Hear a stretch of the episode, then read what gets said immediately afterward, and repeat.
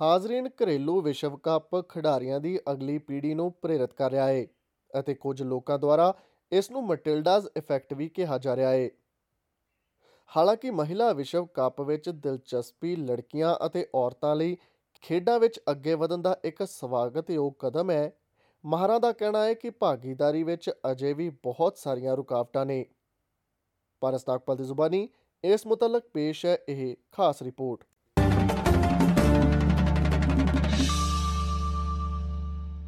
You have more chance in your daughter becoming a Matilda than your son becoming a Socceroo. ਇਹ ਸਾਬਕਾ ਮਟਿਲਡਾ Catherine ਕੈਨੋਲੀ ਦੀ ਆਵਾਜ਼ ਹੈ ਉਹ ਉਹਨਾਂ ਮਾਪਿਆਂ ਨੂੰ ਸੰਦੇਸ਼ ਦੇ ਰਹੀ ਹੈ, ਜੋ ਆਪਣੀਆਂ ਧੀਆਂ ਦੀ ਬਜਾਏ ਟੀਮ ਦੀ ਖੇਡ ਵਿੱਚ ਆਪਣੇ ਪੁੱਤਰਾਂ ਦਾ ਸਮਰਥਨ ਕਰਨ ਬਾਰੇ ਸੋਚ ਰਹੇ ਨੇ ਕੈਨੋਲੀ ਜੋ ਕਿ ਬਹੁਤ ਸੱਭਿਆਚਾਰਕ ਪੱਛਮੀ ਸਿਡਨੀ ਵਿੱਚ ਵੱਡੀ ਹੋਈ ਹੈ ਨੇ 2011 ਵਿੱਚ ਰਾਸ਼ਟਰੀ ਟੀਮ ਨਾਲ ਆਪਣੀ ਸ਼ੁਰੂਆਤ ਕੀਤੀ ਸੀ ਇਨੀ ਦਿਨੀ ਉਹ ਡਬਲਯੂ ਲੀਗ ਵਿੱਚ ਪੱਛਮੀ ਸਿਡਨੀ ਵਾਂਡਰਰਸ ਦੀ ਕੋਚ ਹੈ when I was growing up, and I remember when I told my mum that I wanted to go and play soccer, and you know, she sort of looked at me and goes, "Oh no, well, soccer's not for girls," you know, and you know, I'm I'm 37 years old now, and if I didn't go and play soccer at that time, eventually when I kept begging and begging, I would have never had the chance to become a Matilda, and you know, we want just want to give young females from our region and young females in Australia, every opportunity to be able to hit the world stage. ਮਹਾਮਾਰੀ ਤੋਂ ਬਾਅਦ Australia ਵਿੱਚ football ਭਾਗੀਦਾਰੀ ਸੰਖਿਆ ਵਿੱਚ ਸੁਧਾਰ ਹੋਇਆ ਹੈ ਅਤੇ 2022 ਵਿੱਚ 8% ਸਾਲਾਨਾ ਵਾਧਾ ਹੋਇਆ ਹੈ ਇਹ ਪਿਛਲੇ 6 ਸਾਲਾਂ ਵਿੱਚ 36% ਵਾਧੇ ਦਾ ਇੱਕ ਛੋਟਾ ਜਿਹਾ ਹਿੱਸਾ ਹੈ ਪਰ ਇਹ ਉਤਸ਼ਾਹ ਹੋਰ ਬਹੁਤ ਸਾਰੀਆਂ ਖੇਡਾਂ ਵਿੱਚ ਪ੍ਰਤੀਬਿੰਬਤ ਨਹੀਂ ਹੁੰਦਾ। ਖਾਸ ਕਰਕੇ ਜਦੋਂ ਇਹ ਔਰਤਾਂ ਦੀ ਗੱਲ ਆਉਂਦੀ ਹੈ। 2022 ਆਸਪਲੇ ਨੈਸ਼ਨਲ ਸਪੋਰਟ ਅਤੇ ਸਰੀਰਕ ਗਤੀਵਿਧੀ ਭਾਗੀਦਾਰੀ ਰਿਪੋਰਟ ਦੇ ਅੰਕੜਿਆਂ ਤੋਂ ਪਤਾ ਲੱਗਦਾ ਹੈ ਕਿ ਪੁਰਸ਼ਾਂ ਦੇ ਮੁਕਾਬਲੇ ਭਾਗੀਦਾਰਾਂ ਤੋਂ ਲੈ ਕੇ ਬੋਰਡ ਮੈਂਬਰਾਂ, ਕੋਚਾਂ ਅਤੇ ਅਧਿਕਾਰੀਆਂ ਤੱਕ ਹਰ ਪੱਧਰ ਤੇ ਸੰਗਠਿਤ ਖੇਡਾਂ ਵਿੱਚ ਔਰਤਾਂ ਦੀ ਪ੍ਰਤੀਨਿਧਤਾ ਘਟ ਰਹੀ ਹੈ।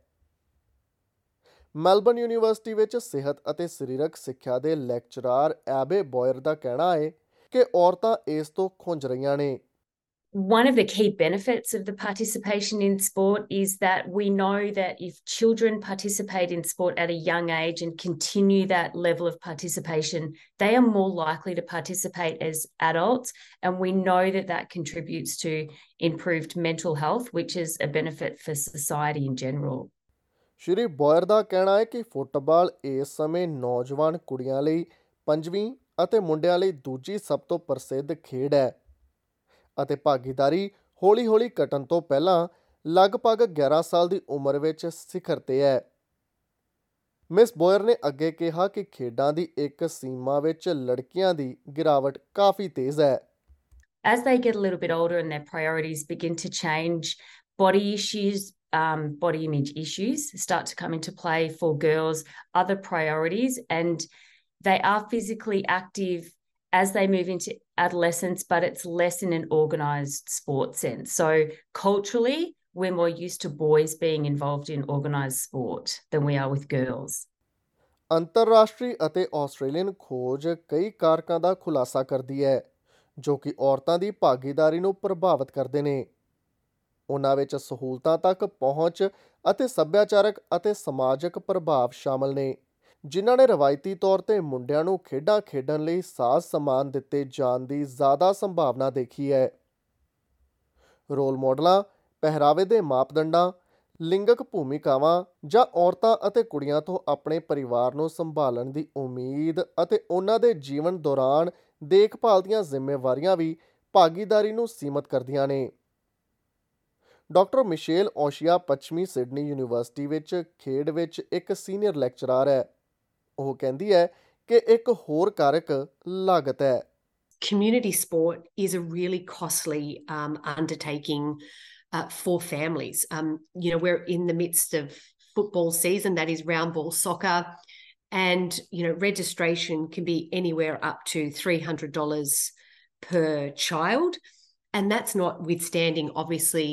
the um, the allied and ancillary costs with travel to and from training uh, and to, to games as well.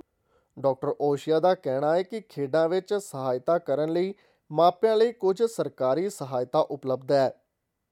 ਉਦਾਹਰਨ ਲਈ ਨਿਊ ਸਾਊਥ ਵੇਲਜ਼ ਵਿੱਚ ਇੱਕ ਵਾਊਚਰ ਸਿਸਟਮ ਕਈ ਸਾਲਾਂ ਤੋਂ ਮੌਜੂਦ ਹੈ ਜੋ ਕਿ ਮਾਪਿਆਂ ਨੂੰ ਖੇਡਾਂ ਦੀ ਲਾਗਤ ਵਿੱਚ ਮਦਦ ਕਰਨ ਲਈ 100 ਡਾਲਰ ਪ੍ਰਦਾਨ ਕਰਦਾ ਹੈ you know the reality is and, and certainly purse strings in families are, are very stretched at this time is that my research has also found that it is very often the case that it's um, the elder male siblings that are often prioritized by virtue of their participation and what then we see is is um, those younger girls uh, missing out ਤਨਖਾਹ ਵਿੱਚ equity ਦੀ ਘਾਟ ਖੇਡਾਂ ਵਿੱਚ ਔਰਤਾਂ ਨੂੰ ਵੀ ਪ੍ਰਭਾਵਿਤ ਕਰਦੀ ਰਹਿੰਦੀ ਹੈ ਹਾਲ ਹੀ ਵਿੱਚ ਮਟਿਲਡਾਜ਼ ਨੇ ਪੁਰਸ਼ ਅਤੇ ਮਹਿਲਾ ਖਿਡਾਰੀਆਂ ਵਿੱਚ ਭਾਰੀ ਤਨਖਾਹ ਦੇ ਪਾੜੇ ਨੂੰ ਲੈ ਕੇ ਦੁਬਾਰਾ ਕਾਰਵਾਈ ਕਰਨ ਦੀ ਮੰਗ ਕੀਤੀ ਹੈ। ਇਸ ਸਾਲ ਅਪ੍ਰੈਲ ਵਿੱਚ ਕ੍ਰਿਕਟ ਆਸਟ੍ਰੇਲੀਆ ਅਤੇ ਯੂਨੀਅਨ ਦੇ ਮਾਲਕਾਂ ਨੇ 634 ਮਿਲੀਅਨ ਡਾਲਰ ਦੇ 5 ਸਾਲਾਂ ਦੇ ਸੌਦੇ ਤੇ ਹਸਤਾਖਰ ਕੀਤੇ ਨੇ। ਜਿਸ ਨਾਲ ਆਸਟ੍ਰੇਲੀਆ ਦੀਆਂ ਮਹਿਲਾ ਕ੍ਰਿਕਟਰਾਂ ਨੂੰ ਲਗਭਗ 66% ਤਨਖਾਹ ਵਿੱਚ ਵਾਧਾ ਮਿਲੇਗਾ। ਇਹ ਜਾਣਕਾਰੀ SBS ਨਿਊਜ਼ ਤੋਂ ਪੈਗੀ ਜੀਆਕੋ ਮੈਲੋਸ ਦੀ ਮਦਦ ਦੇ ਨਾਲ ਪੰਜਾਬੀ ਭਾਸ਼ਾ ਵਿੱਚ ਪਾਰਸ ਨਾਗਪਾਲ ਦੁਆਰਾ ਤੁਹਾਡੇ ਅੱਗੇ ਪੇਸ਼ ਕੀਤੀ ਗਈ ਹੈ।